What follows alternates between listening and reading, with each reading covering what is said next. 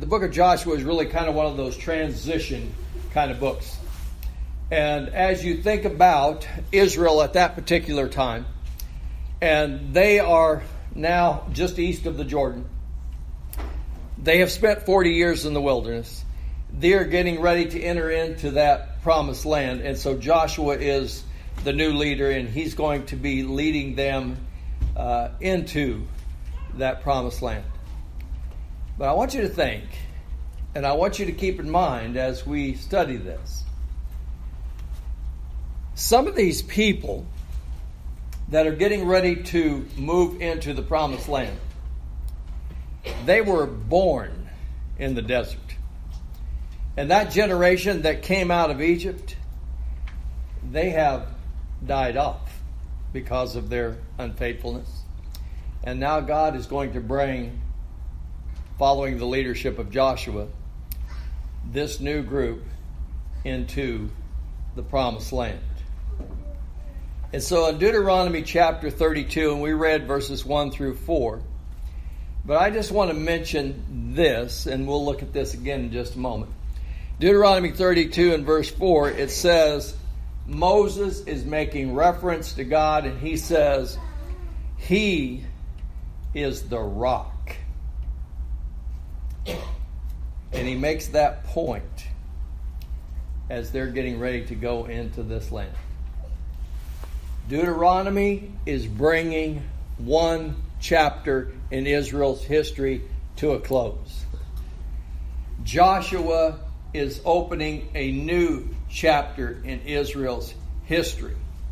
And right there at that intersection, at that transition point, Moses says, in regards to God, He is the rock. I want you to keep that in mind. I'll go ahead and put this introduction slide up there. So, Deuteronomy 32 is actually really a song of Moses, and we'll kind of point that out in just a moment. And in Deuteronomy 32, Moses is going to give an image of God. And so the three points that we want to talk about this morning is there is a there is a need for an image of God. God is the rock, and then God is our rock. So I'll put up this first slide. The need for an image. I'm going to read verses 2 through 4 once again. I want you to notice.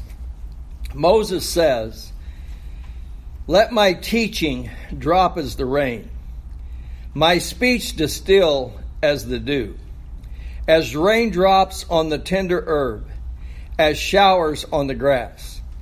For I proclaim the name of the Lord, ascribe greatness to our God.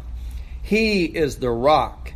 His work is perfect for all his ways are justice, a God of truth and without injustice, righteous and upright is he.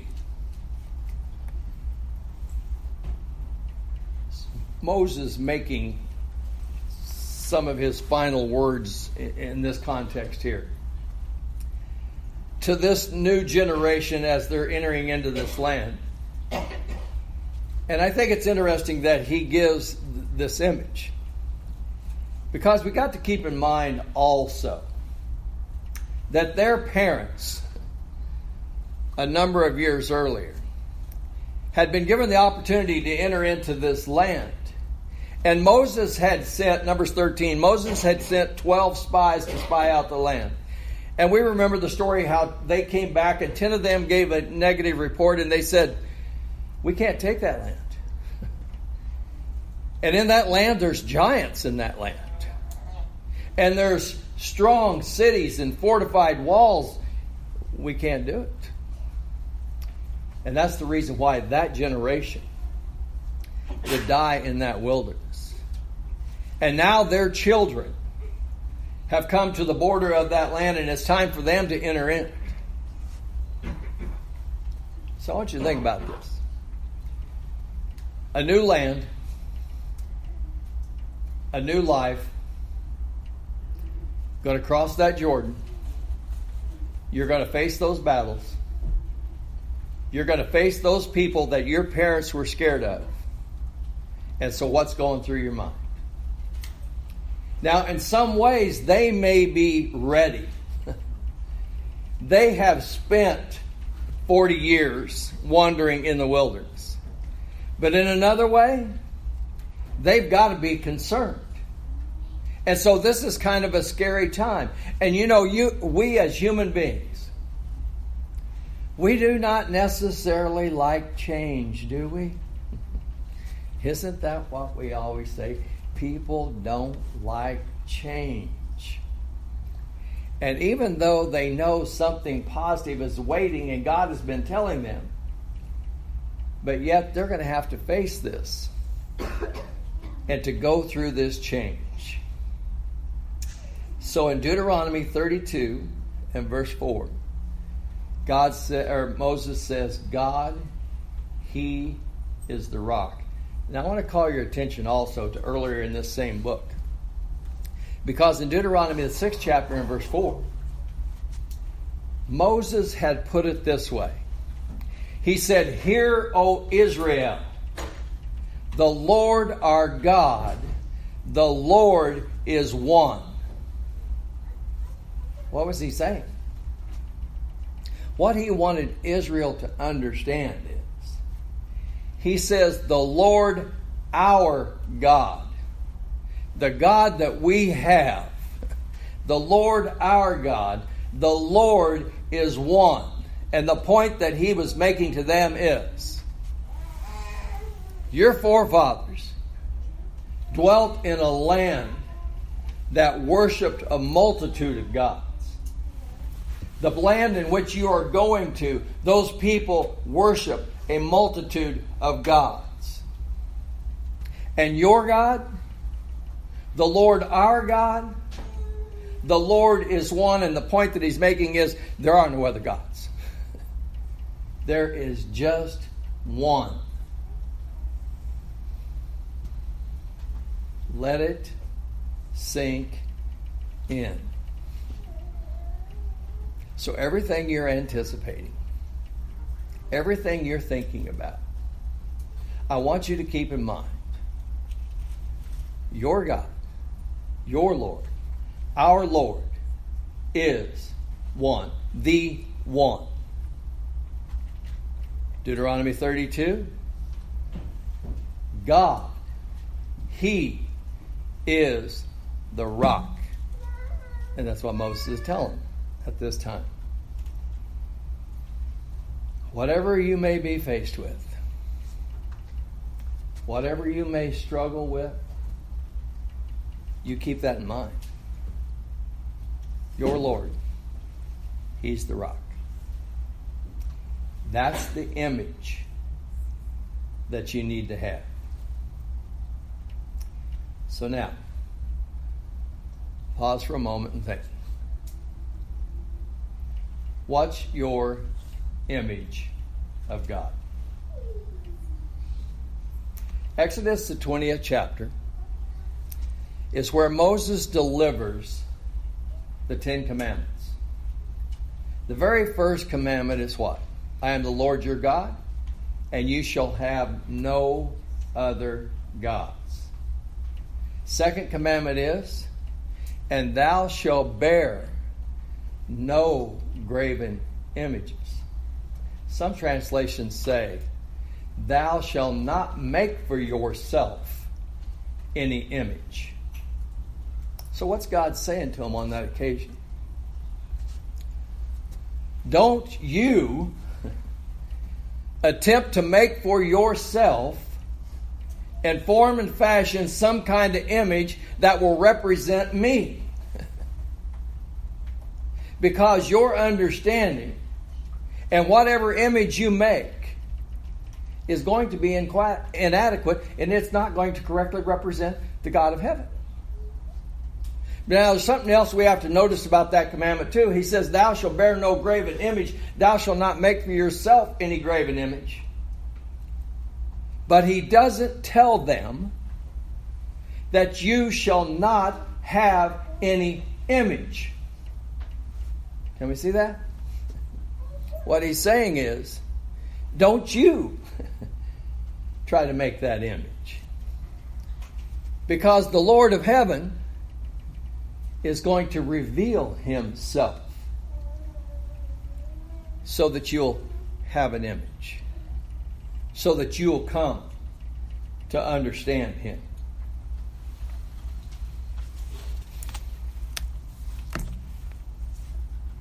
People in the past, people presently.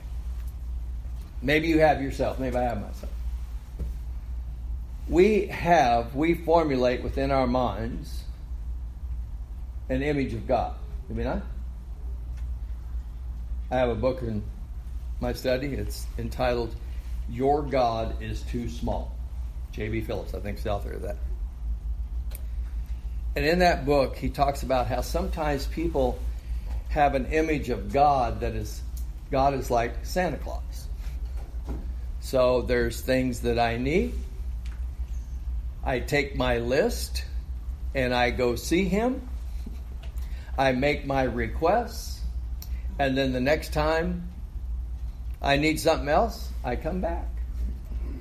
And that's kind of the way they treat God. He's like Santa Claus. And then he said that sometimes people will have an image of God that's kind of like that tender-hearted grandparent. You know how grandparents deal with grandchildren oftentimes? I've heard parents say this before. Every time we send the kids to the grandparents, when they come back home, we have to retrain them. Because when they go to grandma's or grandpa's house, it seems like they just kind of get away with whatever they want. And so J.B. Phillips is saying that's that's the image some people have that God's just kind of this grand or God is just kind of this grandfatherly type of person, and it just doesn't really matter. But then he said on the flip side of that coin is some people never really try to draw close to God because they think of God as a cosmic cop. He's just kind of overlooking, looking down at us, just kind of waiting for us to do something wrong so that he can punish us for that. Another writer put it this way He said, What comes to our minds when we think of God is one of the most important things about us. What comes to our minds when we think about God is one of the most important things about us. He says it makes a huge difference in your life. He goes on to say, Is your God loving or is he angry? Is he distant or is he near? I want to stop right there for just a second. We oftentimes talk about a relationship with God. And probably one of the closest things that we can identify with on our sort of human level is whenever we think about kids and parents. And I know it while I was at the high school. I talked to a lot of kids. And a lot of kids came from what we might refer to as dysfunctional families. And I remember talking with kids, and they would make reference to a, a father or to a mother and how they just do not have a good relationship with them. But I'll also tell you this on more than one occasion, I had students tell me I would like to have a relationship with them. Well, the fortunate part for us is if we want a relationship with God, God wants it even more than we do. He doesn't want to be distant, He wants to be near. And so when we think about Him, is He loving, angry? Is He distant, near? Is He just, unjust? Whatever image you have touches all aspects of your life. That writer went on to say, Your outlook on life is influenced by that image that you have. Your view of yourself, your view of others, your response to trials and difficulties and disappointments, your sense of meaning and worth, your morality and your purpose is affected by the image that you have of God. And so we ask ourselves, what can we count on no matter what?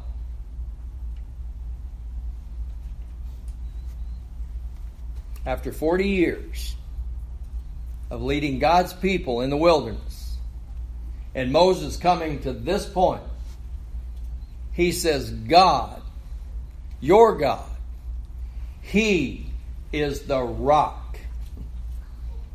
and that's the point that he makes at this time. Moses knew they need to have a proper image. I want to uh, give you a passage from Jeremiah, the ninth chapter, in verse 23 and 24. In, uh, turn to the wrong one there. Jeremiah, 9, chapter, and verse 23.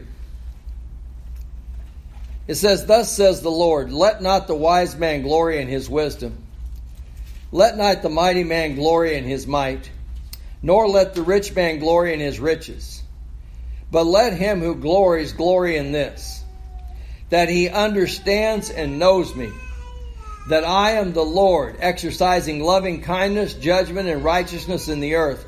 For in these things I delight, says the Lord. Jeremiah says, if you're going to glory in something, glory in the fact that you that you know the Lord. That's the point Moses is wanting to make to them, too. No matter what stage you might be in life, no matter what challenge you might be facing, no matter what blessing you might be enjoying,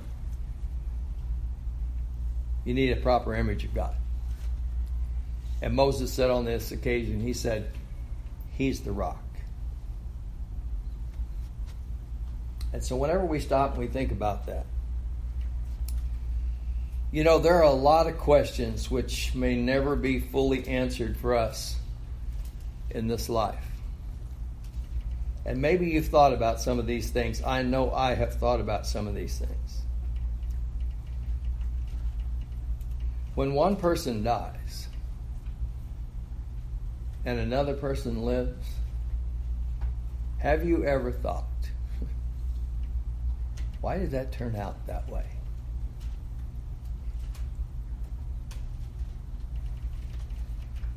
Have you ever thought, why is that person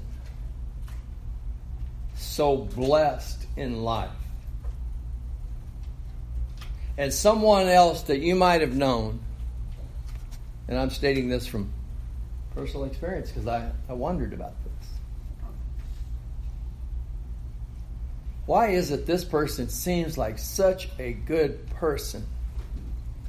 And their life is one struggle after another. And you wonder, why is it that way? When we think about life, there's uncertainty and there's mystery. And at times, the things that we experience, we think they're confusing. But then we come back to this. And you remember these words? I do not know what tomorrow holds, but I know who holds tomorrow. Moses says, The Lord, He is the rock. No matter what you face when you cross that Jordan, I want you to keep this in mind. Notice what he says in verse 2. We'll get back there for just a second. Deuteronomy 32 and verse 2. Let my teaching drop as the rain, my speech distill as the dew, as raindrops on the tender herb, and as showers on the grass. What's Moses saying? I want you to let my words fall on you.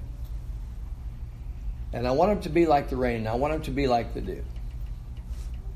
And whenever we think about that, we think about the life that rain brings and the refreshing that the dew brings. And Moses says, Let my words fall on you. And in verse 1, he calls heaven and earth to listen into what he is saying. And then he says, Let my words fall on you like the rain and like the dew on the grass. And then he goes on to talk about the Lord, and he says, He is the rock.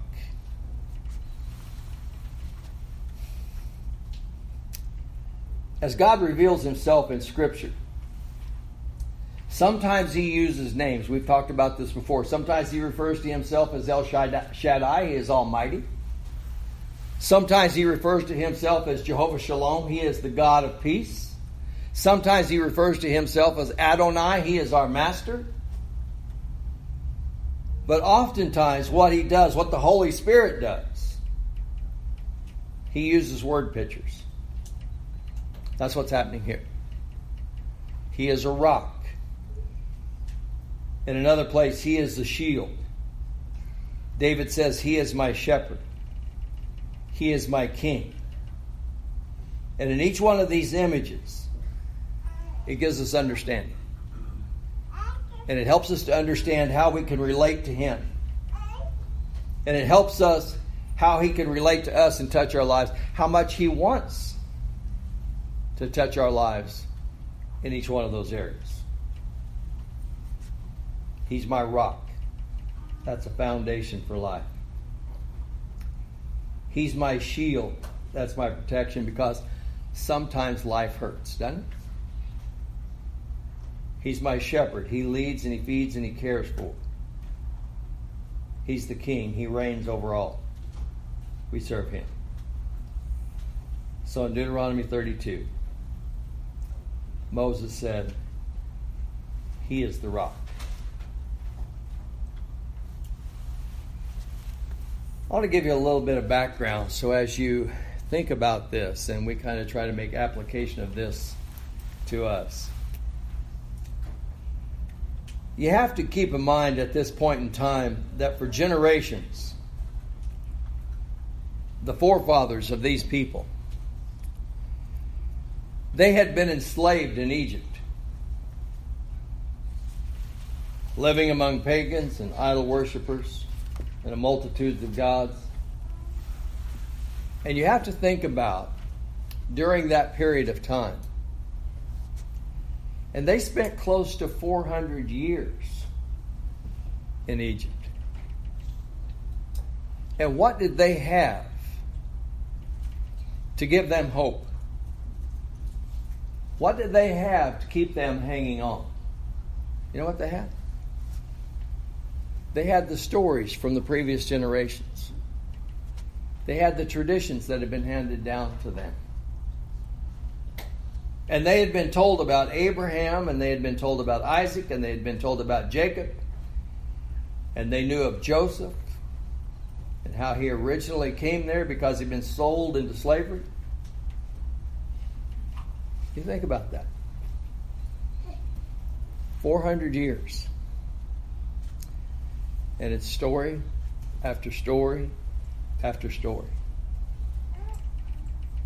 And you remember when they were crying out for deliverance. And now God sends Moses 40 years ago. After all that time, now God sends Moses. And now there's the plagues. And now there's the parting of the Red Sea. And now there's the Exodus, and now there's coming to Sinai, and now there's the giving of the law. And now there's the setting up of the priesthood and the tabernacle and the leading of Moses from that point going forward. God is active. Think about that. All that time, and they've had these stories and these traditions handed down and handed down and handed down. And now, in the last 40 years, what all has happened? But now, It's coming to the end of Moses' life. And they had heard about Abraham. And they had heard about those promises that God had made to him. That God would make of him a great nation. And that his descendants would be settled in this land. And now that's happening. They're fulfilling that. That promise is being fulfilled. But now Moses is going to be going away. Moses had played his role in all this. And so now he gathers the people and he reviews the law. And in Deuteronomy 31, he says, This is what I want you to do with that law. I want you to take that book that you now have, and I want you to put it beside the ark. And you keep that. And God, following this, is going to tell Joshua, don't ever let that word, that law depart from your mouth. And so, as he gathers the people, Deuteronomy 32 is that point in time where he is telling them what God has done, the law that he's delivered, the book that he has given them. And then in Deuteronomy 32, this is a song, in essence. And Moses is breaking out into praise, and he's talking about God and his greatness and his attributes, and he says that he is the rock. That's the image that he wants to have as they go forward.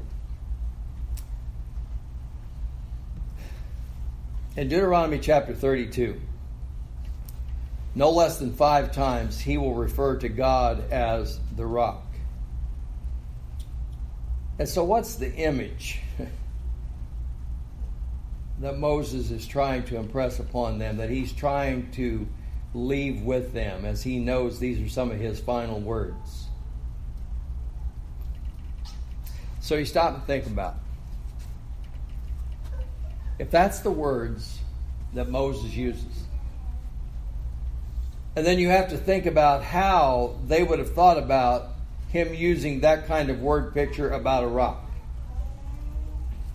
And one of the ways in which they would have thought about it is they may have heard those stories that was handed down to them from their forefathers in generations past, how that back when they were in Egypt and they were slaves, and how they built and how they u- used huge and massive rocks to lay a foundation for, for the building projects. That's one of the ways that they would think about that. That's their rock. But another way in which they might think about it, because this generation, some of them were born in the wilderness and they've traveled through the desert. And if any of you have ever spent any time in the desert, I'm sure you've probably seen this. Sometimes you will come upon those huge, like boulders, that you that you come across. And you look at those things and you think, that's been there forever. and it's not going to move. And so they think about that foundation, they think about those boulders that they encounter. And so, what's some of the image that comes to their mind? And so, as they think about God as a rock, that is the idea of stability and it's the idea of permanence. It doesn't move, they don't change. But Moses adds something to this. He says that he is perfect in creation, He's perfect. In salvation, perfect. In deliverance, perfect. In fulfilling his promises, perfect. So now they've got to think back on what God has done, what God has promised, and now what they're experiencing. And Moses says he's perfect. And that doesn't change. And he also says that he is just and that he's fair. And what he wants them to understand, that doesn't change because he's the rock. And he is truth. And that doesn't change because he's the rock. And he is never unjust. And that doesn't change because he's the rock and he's righteous and he's upright, and that doesn't change. And that's the image that Moses is trying to impress upon them. Your God does not change. You can count on this.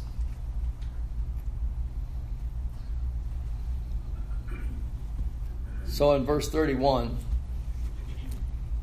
he says, For their rock, speaking about the people into the land in which they are going, he says, For their rock is not like our rock. They think they've got something to count on. But their rock, he's not like our rock. And so, what Moses is suggesting is your God is permanent, He's stable, He's unchanging, His character doesn't change, and His ways don't change. This is a firm foundation you can build on. This is a new world. This is a new life. And God is rock. That's important for them to understand that. These people, for 40 years, they've been nomads. They've lived in tents and they have traveled. And now they're going to become farmers and shepherds and vine keepers. And they're going to live in cities that they did not build. They're going to face challenges, they're going to face blessings. And he's saying, God's your rock. That's what you build your life on. Doesn't it kind of make you wonder that in Matthew, the seventh chapter, remember when Jesus tells the parable at the close of the Sermon on the Mount about the two builders? And he said, One of them built his house on the sand, and the other one built his house on a rock. And when the rains came, and when the floods came, and the winds blew and beat upon that house, and he's talking about the one who built on the rock, he says, His house did not fall. What's Jesus talking about? He's talking about life. And he says, Build your house on the rock. So whenever we stop and we think about that, and I believe what Moses wanted them to think about was your home, your marriage, your family, your livelihood. Because we've talked about this on Wednesday nights also, haven't we? They're going from being nomads and settling in a land where these people are farmers and shepherds and vine growers. And they worship these other idol gods. And don't you think that sometimes that those Israelites said, Well, your crops look a lot better than mine. and they're saying, Well, if you worship the same God that I worshiped, your crops will look better too. And Moses saying, Your rock, God is your rock. And you stay with Him. So your livelihood, your defeating of the enemies, God's your rock. Your taking possession of and hanging on to that land, God is your rock. That's your foundation. Deuteronomy 32, I'm going to read verse 30 now. I read verse 31 a moment ago. He says, How could one chase a thousand and two put ten thousand to flight, unless their rock had sold them and the Lord had surrendered them? For their rock is not like our rock, even our enemies themselves being judges. What's Moses saying? If God is your rock, you can put them to flight. But if God is not your rock, guess who's going to get put to flight? That's what he wants them to understand. Listen to David in Psalms, the 31st chapter, in verses 1 through 5. It says, If you, O Lord, in you, O Lord, I put my trust. Let me never be ashamed. Deliver me in your righteousness. Bow down your ear to me. Deliver me speedily. Be my rock and my refuge, a fortress of defense to save me. For you are my rock and my fortress. Therefore, for your name's sake, lead me and guide me. Pull me out of the net which they have secretly laid for me. For you are my strength. Into your hand I commit my spirit. You have redeemed me, O Lord, God of truth. As you take a look at Psalms 31, and various commentators will say it's hard to tell exactly at what point in time David wrote this but David certainly faced his trials. There was times when Saul was chasing him. There was times when his own son Absalom was chasing him.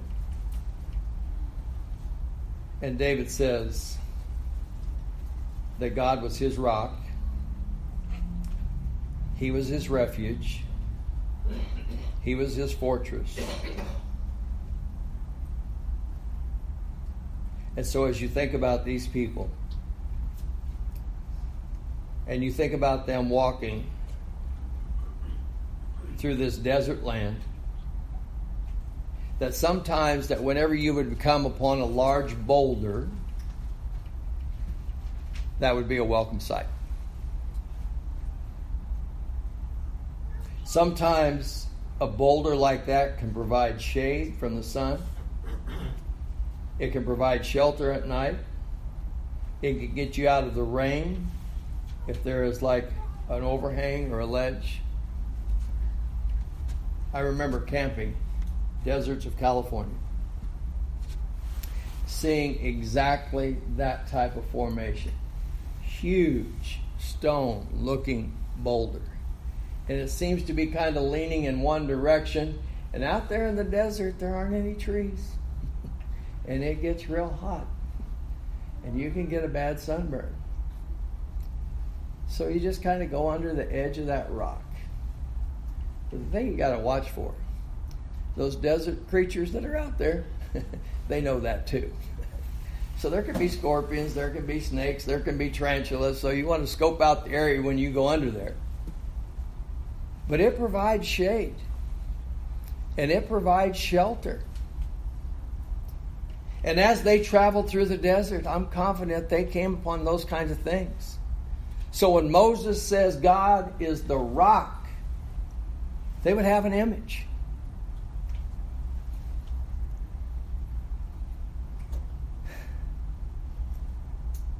But David, he says, He's my refuge. He's my fortress. You know what else those boulders provide? They can provide safety. They can also provide you that vantage point from which you can see your enemies approaching, or you may be able to fight them off because of that vantage point. And so David says that he is his refuge and that he is his fortress. So when we read the words of Moses, he talks about that he is a foundation stone, he is a rock, he's immovable, he's unchanging. But when David speaks of him, he speaks of him as a fortress and as a refuge, a shelter, a stronghold in the time of trouble. Can you see that? So Moses has got an image. And you say, God, He's the rock. And David says, He was my refuge. He was my stronghold. He was my fortress. And so we have to ask ourselves if God is the rock, then what do you build your life on? And in those times of trouble or threatening, where do you run? And that's what Moses is saying. And that's what David is saying. And so Moses, as he delivers these words, he's looking ahead. And he's telling them. And he says, Let my words fall like the rain and like the dew on you.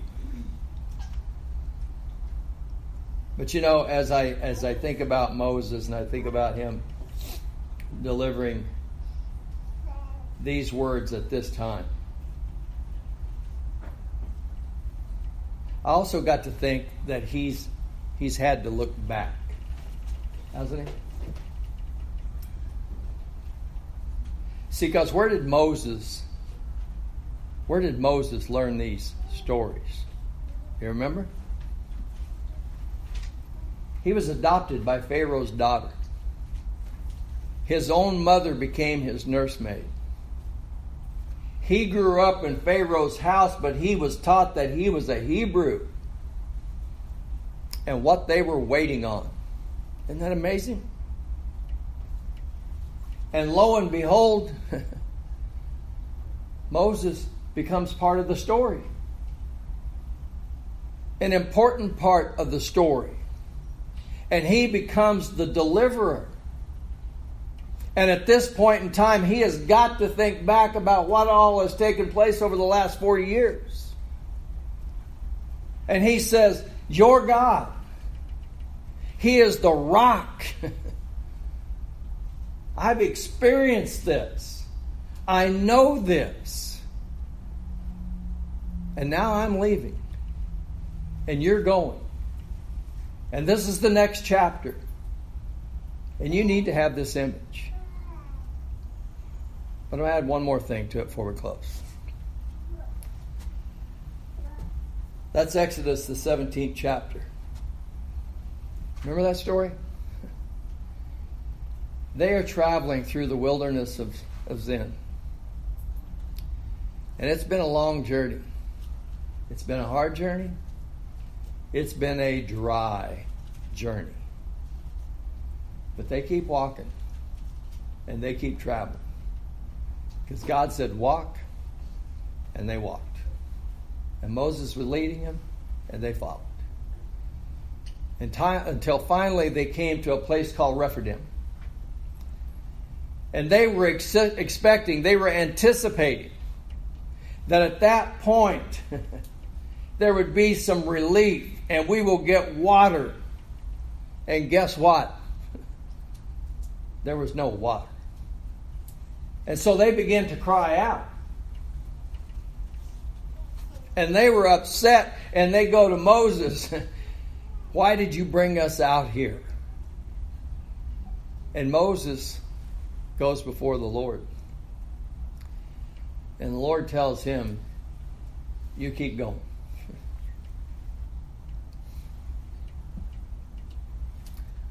I'll see you at Horeb. And so Moses said, We got to keep going. And so they go to Horeb.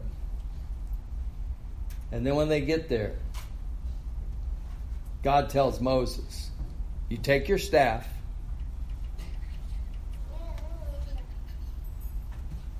And you strike that rock.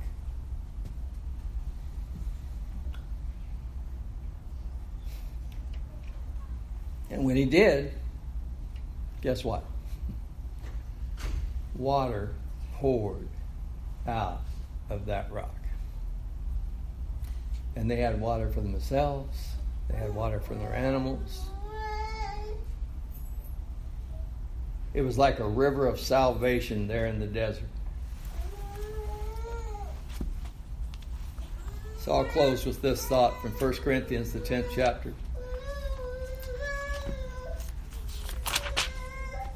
Verses 1 through 4. Paul says, Moreover, brethren, I do not want you to be unaware that all our fathers were under the cloud, all passed through the sea, all were baptized into Moses in the cloud and in the sea, and all ate of the same spiritual food, and they all drank the same spiritual drink, for they drank of that spiritual rock that followed them, and that rock was Christ. And so Paul makes the spiritual application. That rock that was smitten, God said one time, and Moses did, and it provided life giving water. And Paul says that Christ is that spiritual rock. They all drank from the same, and we drank from that same spiritual drink, or from that same spiritual rock. That was smitten one time for us. So in Deuteronomy 32, God is not just a rock, but Moses says he is the rock. And Moses wanted Israel to know that God was the foundation, and he was their refuge, and he was their fortress, and he would be the source of their strength and of their life.